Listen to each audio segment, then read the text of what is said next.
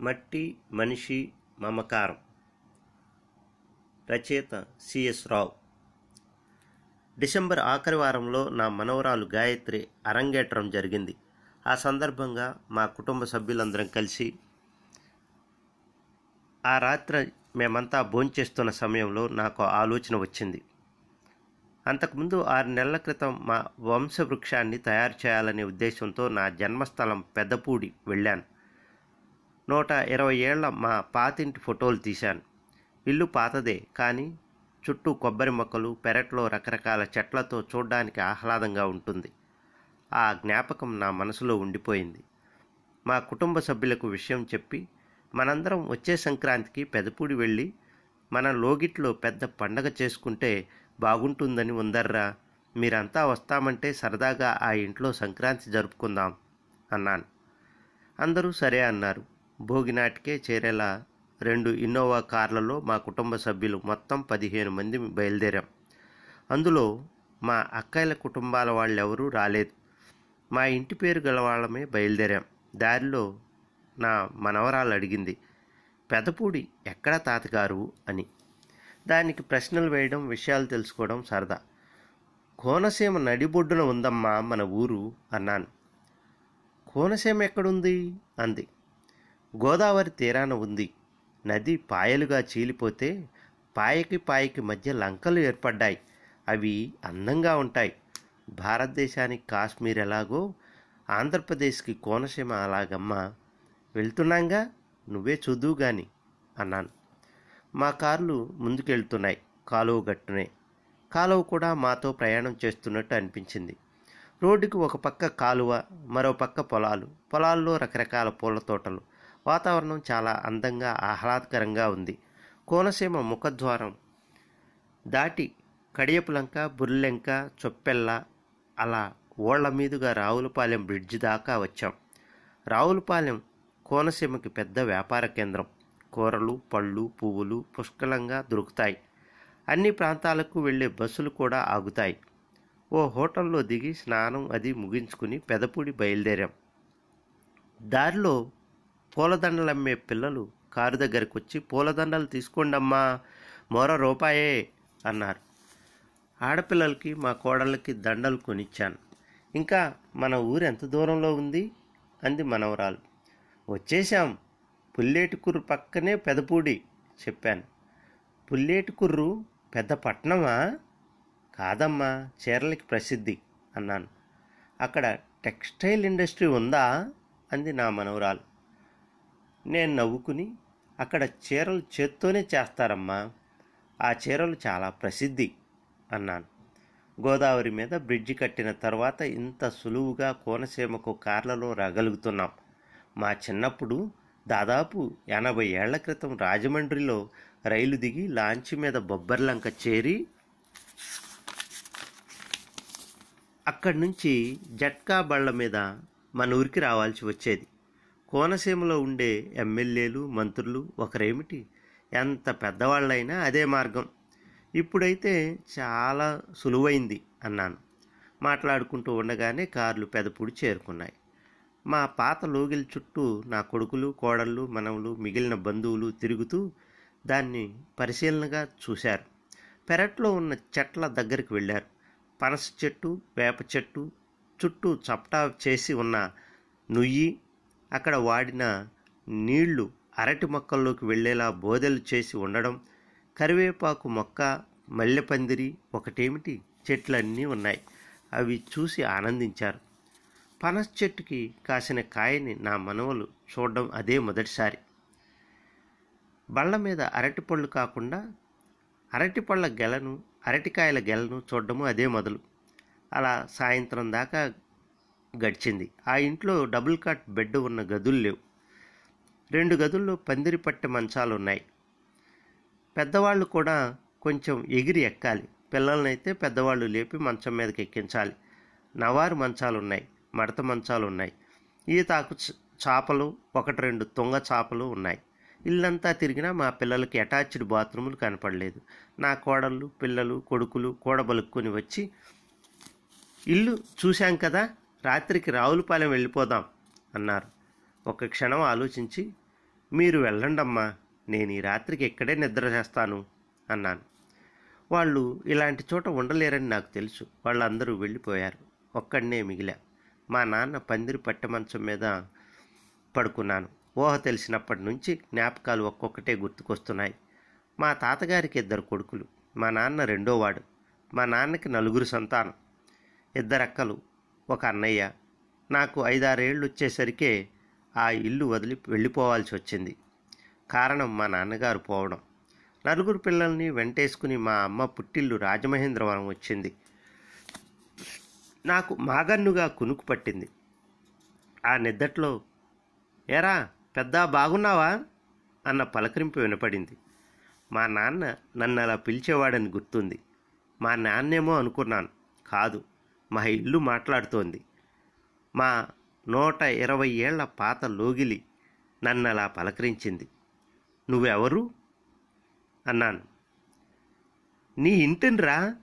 మీరందరూ ఎక్కడున్నా బాగున్నారని ఆనందించే మీ లోగిల్ని మీ అన్నయ్య అక్కలు ఇక్కడే పెరిగారు. మీ అమ్మ పుట్టింటికి వెళ్ళి పురుడు పోసుకుని ఇక్కడికే వచ్చేది. మీ పెద్దక్క మీ అన్నయ్య మీ చిన్నక్క ఇక్కడే పెరిగారు. మీ అన్నయ్య పోయాడని తెలిసింది. చాలా బాధపడ్డా. ఇందాక వాళ్ళ పిల్లల్ని చూసి సంతోషించాను. మీ పెద్దక్క చిన్నక్కల పిల్లలు ఎవరూ కనపడలేదు. నీ పిల్లల్ని మనవల్ని చూశాను. ఆనందమైంది. చక్కని పూల తోటలా ఉందిరా నీ కుటుంబం. నీకు గుర్తుందో లేదో కానీ నీకు ఐదో నెల వచ్చినప్పటి నుంచి ఈ ఇంట్లోనే పెరిగావు. నువ్వు బోర్లా పడితే నీ పెదనాన్న సంబరపడి బొబ్బట్లు చేయించాడు. అలా బోర్లా పడినప్పుడు బొబ్బట్లు అడుగులు వేసినప్పుడు అరిసెలు అత్త తాత అన్నప్పుడు ఏవేవో పిండి వంటలు చేయించి పిల్లల ప్రతి ఎదుగుదలను ఒక పండగలా జరుపుకునేవారు. నువ్వు అందరికన్నా చిన్నవాడివే అయినా మీ నాన్న నిన్ను పెద్ద అని పిలిచేవాడు. కానీ నువ్వు పెద్దవాడివి కాకుండానే నీకు ఐదేళ్ళు కూడా నిండకముందే మీ నాన్న పోయాడు. మీ అమ్మ మిమ్మల్ని అందరినీ తీసుకుని రాజమహేంద్రవరం వెళ్ళి అక్కడే పెంచి పెద్ద చేసింది. పసివాడిగానే ఈ ఇల్లు వదిలిన నువ్వు పెళ్ళైన కొత్తలో నీ భార్యను తీసుకుని ఇక్కడికి వచ్చావు. మిమ్మల్ని చూసి చాలా సంతోషించాను. చల్లగా ఉండాలని దీవించాను. ఆ తర్వాత కొన్నేళ్ళకి మీ ఆవిడ పోయిందని తెలిసి బాధపడ్డాను. ఇన్నేళ్ళకి మళ్ళీ ముగ్గురు కొడుకులు కోడళ్ళతోటి మనవలు మనవరాలితోటి వచ్చావు. చాలా ఆనందంగా ఉందయ్యా. అప్పుడప్పుడు వస్తూ ఉండండి. నీకు కష్టం వచ్చిందంటే బాధపడతాను. సుఖంగా ఉంటే సంతోషిస్తాను. మీరు పుట్టి పెరిగిన మీ లోగిలిరా ఇది? అంది.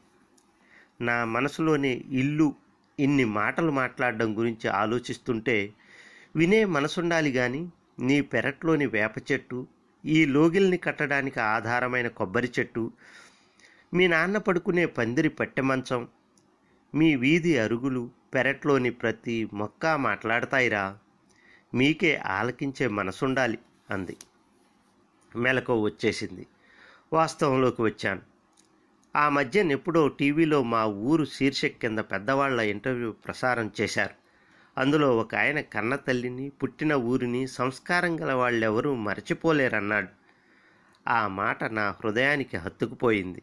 అందుకే సంక్రాంతి పిక్నిక్ మా ఊరు పెదపూడికి పెట్టాను. ఒక రాత్రి నీ ఒడిలో నిద్రించాను అన్నాను. తెల్లారాక ఆ రోజంతా ఆతిథ్యం ఇచ్చి ఆదరించిన మా దూరపు బంధువుల్ని మా ఇంటిని ఇప్పటికీ చూసుకుంటున్న మా రైతుని కొత్త బట్టలతో సత్ సత్కరించి వెళ్ళొస్తానని చెప్పి బయలుదేరాం. రావులపాలెం చేరుకుని తిరుగు ప్రయాణంలో ఉండగా నా మనవరాలు మళ్ళీ అడిగింది ఆ ఊరు నువ్వు పుట్టిన ఊరు? ఆ ఇల్లు నువ్వు ఉన్న ఇల్లు? మేమెవరం అక్కడ పుట్టలేదు పెరగనూ లేదు. అది మా ఇల్లెలా అవుతుంది తాతగారు? అది మనిల్లమ్మ మీ అందరికీ ఒక విషయం చెప్తాను వినండి. రాత్రి మనిల్లు నేను మాట్లాడుకున్నాం. అప్పుడు ఓ సంగతి గుర్తొచ్చింది. రాచకొండ విశ్వనాథ శాస్త్రి గారు బతికొండగా ఓసారి విశాఖపట్నం నుంచి హైదరాబాద్ వచ్చారు. ప్రముఖ రంగస్థల నటుడు ఏఆర్ కృష్ణ గారింట్లో కలిశాం. కృష్ణ గారికి ఆ తర్వాత పద్మభూషణ్ కూడా ఇచ్చారు. ఆ వేళ ఒక మిత్రుడు శాస్త్రి గారితో మీ ఇంటి పేరు రాచకొండ కదా ఆ ఊరు మీరెప్పుడైనా వెళ్ళారా? అన్నాడు. ఊరి పేరు విన్నాను గాని ఎప్పుడూ వెళ్ళలేదండి. ఇంతకీ ఎక్కడుందా ఊరు? అడిగారు. అతను దగ్గరలోనే భువనగిరి పక్కన నల్గొండ జిల్లాలో ఉంది అనగానే రావిశాస్త్రి గారు ఎంతో ఆసక్తిగా రేపు నాకు తోడొస్తారా? ఒకసారి వెళ్దాం అన్నారు అభ్యర్థనగా. ఇద్దరు మర్నాడు రాచకొండకు వెళ్ళారు. శాస్త్రి గారు ఊరంతా తిరిగి చూశారు. ఆ ఊళ్ళో రాచకొండ ఇంటి పేరు వాళ్ళు ఎవరైనా ఉన్నారేమోనని వాకప్ చేశారు. ఎవరూ లేరని తెలుసుకున్నారు. ఊరి చివరికి వెళ్ళి తన జేబు రుమాలు పరిచి ఒక పొలంలోని దోసెడు మట్టిని అందులో మూట కట్టుకుని వచ్చారు. ఈ మట్టిపై నడిచిన వారు నా పూర్వీకులు. వారు తొక్కిన వారికి పంటనిచ్చిన ఈ మట్టిని నేను పదిలంగా విశాఖపట్నం తీసుకెళ్ళి పూలకుండీల్లో వేసి మొక్కలు నాటి రోజు నీళ్ళు పోస్తాను. ఆ ఎదిగే మొక్కల్లో అవి పూసే పువ్వుల్లో నా పూర్వీకుల్ని చూసుకుంటాను. వారి జ్ఞాపకాలను స్మరించుకుంటానన్నారు అని నా మనవరాలి ముఖంలోకి చూశాను. తను ఆశ్చర్యంగా చూసింది నా వైపు. నా చిన్న కోడలు ఈ సెంటిమెంట్లు సిల్లిగా ఉంటాయి మావయ్య గారు. మనిషి పుట్టిన చోటే ఉండిపోతాడా? బతుకు తెరువు కోసం ఎక్కడెక్కడికో వెళ్ళిపోతాడు. అక్కడే ఉంటే మనిషి ఎదగడు కదా? మర్రి చెట్టు కింద మొక్కలాగా ఎదుగు బుదుగు లేకుండా ఉండిపోతాడు కదా? అంది. అంతలో రోడ్డుకి ఎడమ పక్క పెద్ద మర్రి చెట్టు కనపడింది. దాని చుట్టూ ఓడలు దిగి నేలను తాకుతున్నాయి. నవ్వుకుని నా కోడల వైపు చూసి నిజమేనమ్మా మర్రి చెట్టు కింద మరే మొక్క మొలవదు. కానీ మర్రి చెట్టు ఇచ్చినంత నీడ మరే చెట్టు ఇవ్వదు. చెట్లకి నీడనివ్వడం పళ్ళనివ్వడం వంట చెరుకునివ్వడం ఇల్లు కట్టుకునేందుకు కలపనివ్వడం తెలుసు కానీ అవి ఎవరి దగ్గర నుంచి ఏవీ కోరుకోవు. ఇది ప్రకృతి మనిషికి చెప్పే పాఠం. ఈ చెట్లన్నింటిలోనూ ఒక మర్రి చెట్టుకే వృక్షరాజమనే పేరుంది. అది ఇచ్చినంత నీడ మరే చెట్టు ఇవ్వదు. అది బతికినంత కాలం తక్కిన చెట్లు బతకవు. నువ్వన్నట్లు దాని కింద మరో చెట్టుని మొల మొలవనివ్వకపోయినా దానికో గొప్ప గుణం ఉందమ్మా. చాలా చిన్న గింజ నుంచి వటవృక్షంలాగా ఎదిగి ఓడలు దింపుకుని తాను ఎంత చిన్న గింజ నుంచి పెరిగానో ఏ మట్టి నుంచి ఎదిగానో నిత్యం పరామర్శించుకుంటూ ఉంటుంది. అది కృతజ్ఞతకు చిహ్నం. సంస్కారం గల మనిషి కూడా అలా కృతజ్ఞత కలిగి ఉంటే సార్థక జన్మదౌ జన్మడవుతాడమ్మా అని ముగించాను. తాతయ్య మాటలు మనవరాలకి కొన్ని బాగా అర్థమయ్యాయి కొన్ని కాలేదు. ఎందుకో ఆ మాటలు బాగున్నాయి అనిపించింది. మంత్రాల్లా వినిపించాయి. ఇది నా కథ కాదు. ఎనభై నాలుగేళ్ళ నా చిరకాల మిత్రుడు చలం చెప్పిన కథ.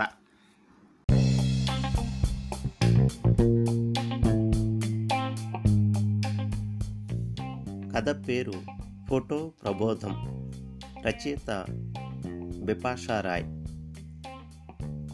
అనువాద కథ అనువాదం జి. నరసింహమూర్తి.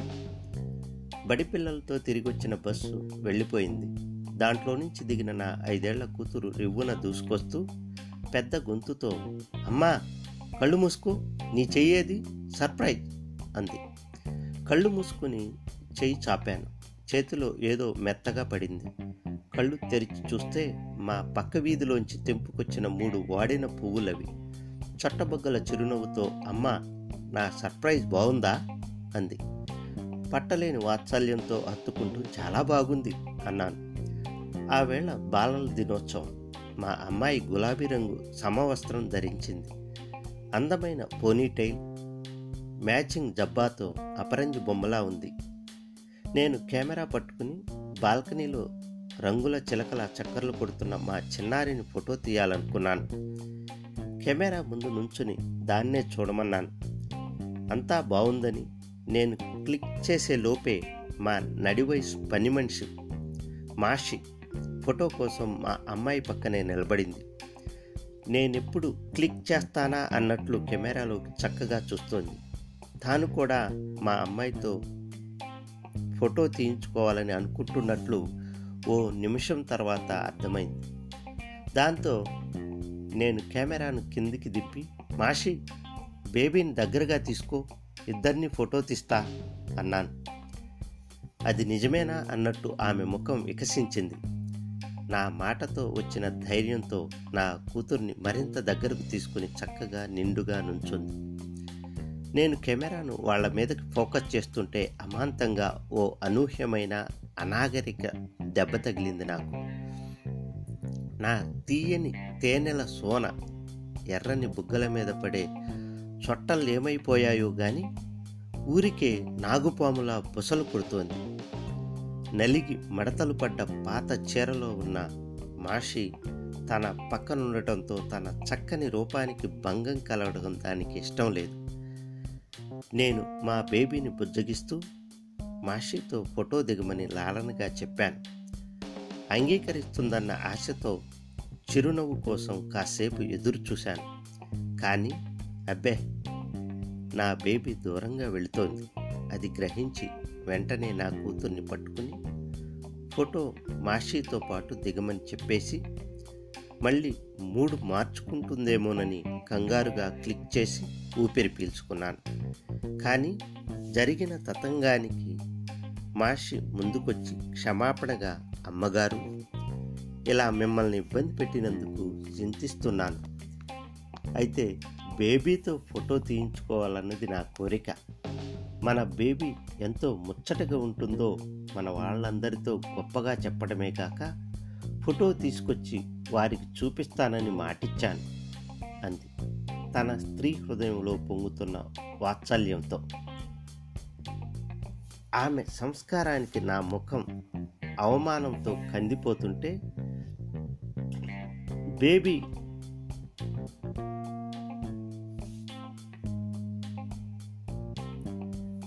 ఆమె సంస్కారానికి నా ముఖం అవమానంతో కందిపోతుంటే బేబీ గారిని తిట్టకండి అమ్మగారు. పాపం చిన్నపిల్ల తనకేం తెలుసు? లేమికి ఓ రూపు ఓ రూపు రంగు నడత తప్పవంటారు పెద్దోడు. నేను అంతేగా? అందుకే కాబోలు ఈ చిన్న బిడ్డ మనసు వాటికి దూరంగా ఉండాలనుకుంటోంది అంది నమ్రతతో కూడిన వివేకంతో. చిన్నపిల్లలో గూడు కట్టుకున్న వివక్షత నాకు బాధ కలిగించింది. జానెడు లేవు ఎవరు నేర్పారే ఈ పాడుబుద్ధులు? అన్నాను కోపంగా. ఈ తొలి తుఫాను తర్వాత నాకు నేనే నిభాయించుకుని చల్లబడ్డాను. మర్యాద మానవత్వం లేకుండా మాషితో అలా పెడసరిగా ప్రవర్తించడం మంచిది కాదని మృదువుగా చెప్పాను. మా బేబీని నా ఒడిలోకి తీసుకుని హత్తుకుంటూ నువ్వు పేదవారిని కష్టాల్లో ఉన్నవారిని గౌరవించు ప్రేమించు. ఈ అమ్మ మాటలు గుర్తు తెచ్చుకో. సంపన్న కుటుంబంలో నువ్వు పుట్టావంటే అది కేవలం దేవుని దయ. ఆ దేవుడే తలిస్తే మరు నిమిషంలోనే మాషి స్థానంలో నువ్వు ఉండొచ్చు. పేదల పట్ల దయతో కరుణతో మసలుకోవాలి. మంచి మనిషిగా బతకాలి. మాషితో కలిసి తీసిన నీ ఫోటోని ఫ్రేమ్ కట్టించి ఇస్తాను. అమ్మకు జ్ఞాపకార్థంగా ఆ ఫోటో నీతోనే ఉంచుకో అన్నాను ఓ విఘ్నత గల తల్లిగా. వెంటనే ఓ చిత్రం జరిగింది. నా ఐదేళ్ళ కూతురు నేను చెప్పిందేంటో అర్థం చేసుకున్నందుకు ఆశ్చర్యమైంది. వెంటనే మా బేబీ మాషీని చుట్టుకుని తాను ప్రవర్తించిన తీరుకి క్షమాపణ అడిగింది. ఆ కళ్ళలో బాష్పాలు ఆ పెదాలపై చిరునవ్వులు తళుక్కుమన్నాయి. వాళ్ళిద్దరినీ కలిపి మరో ఫోటో తీయాలని మనసులో మెదిలింది. నా పాలబుగ్గల చిన్నారి ఆ స్త్రీ వెచ్చటి కవ్విట్లో దూరి గట్టిగా కావగలించు కవలించుకున్న దృశ్యాన్ని అమరం చేసేందుకు ఈసారి మళ్ళీ క్లిక్ చేశాను. ఇది జరిగి చాలా ఏళ్ళయింది. ఎందరో మాషీలు చచ్చిపోయారు వచ్చిపోయారు. మా అమ్మాయి మాత్రం నేను గతంలో మాషి గురించి చెప్పిన మంచి మాటలు మరవలేదు. పెద్దయ్యే కొద్దీ మానవత్వం దయాగుణం ప్రేమతత్వం గల అమ్మాయిగా పరిణతి చెందుతోంది. అయితే నేనింకా ఆమె కోసం అప్పట్లో తన చిన్నతనంలో తీసిన ఫోటోలను ఫ్రేమ్ చేయించాల్సి ఉన్న మహోన్నతమైన జీవన ప్రబోధాలున్న ఆ రెండిట్లో ప్రస్తుతం ఫ్రేమ్ చేయించాల్సింది మొదటి ఫోటోనా రెండోదా అని తేల్చుకోలేకపోతున్నాను